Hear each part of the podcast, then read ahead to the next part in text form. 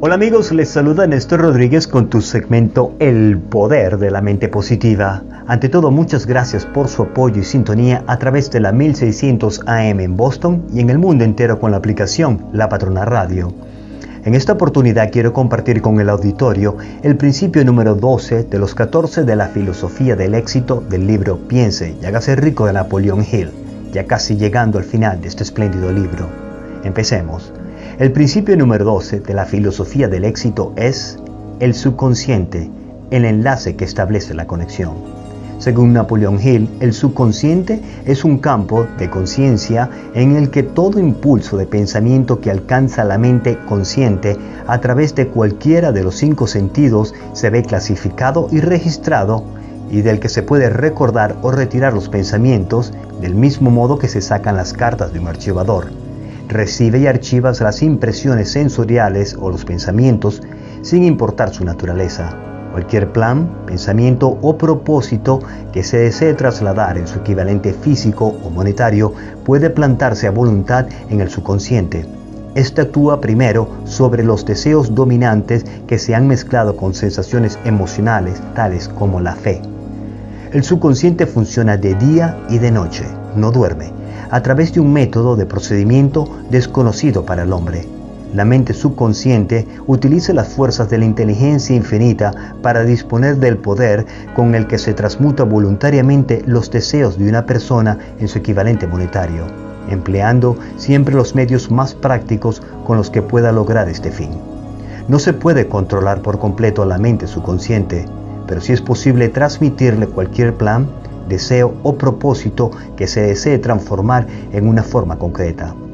Una vez aceptada la realidad de la existencia del subconsciente y comprendidas sus posibilidades como un medio para transmutar sus propios deseos en su equivalente físico o monetario, comprenderá todo el significado de las instrucciones dadas en el capítulo sobre el deseo. Estos principios de la filosofía del éxito de Napoleón Hill son los estímulos con los que se adquiere la habilidad de alcanzar e influir sobre su subconsciente. No se desanime si no puede conseguirlo al primer intento. Recuerde que el subconsciente solo podrá ser dirigido voluntariamente mediante la disciplina, el hábito y bajo las directrices expuestas en el audio sobre la fe. ¿Aún no ha tenido usted el tiempo suficiente para dominar la fe? Sea paciente y persistente.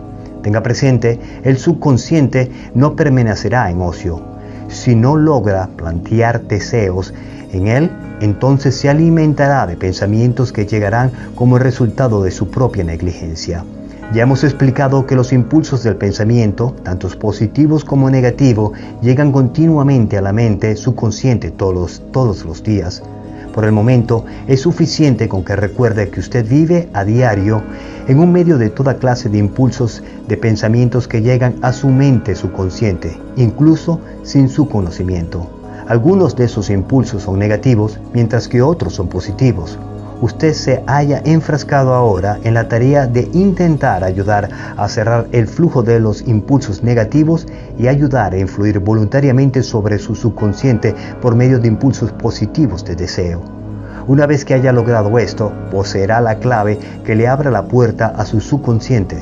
Además, controlará esa puerta de un modo tan completo que ningún pensamiento no deseado llegará a influenciar sobre su mente subconsciente. Espero este principio número 12 de la filosofía del éxito haya sido para su beneficio y ayuda personal. La próxima semana hablaremos del principio número 13. Estoy seguro le interesará. El cerebro una estación receptora y emisora para el pensamiento. No se lo pierda. Este podcast está siendo patrocinado por Spinal Rehab Group. Siempre pensando en tu salud. Visítanos en spinalrehabgroup.com.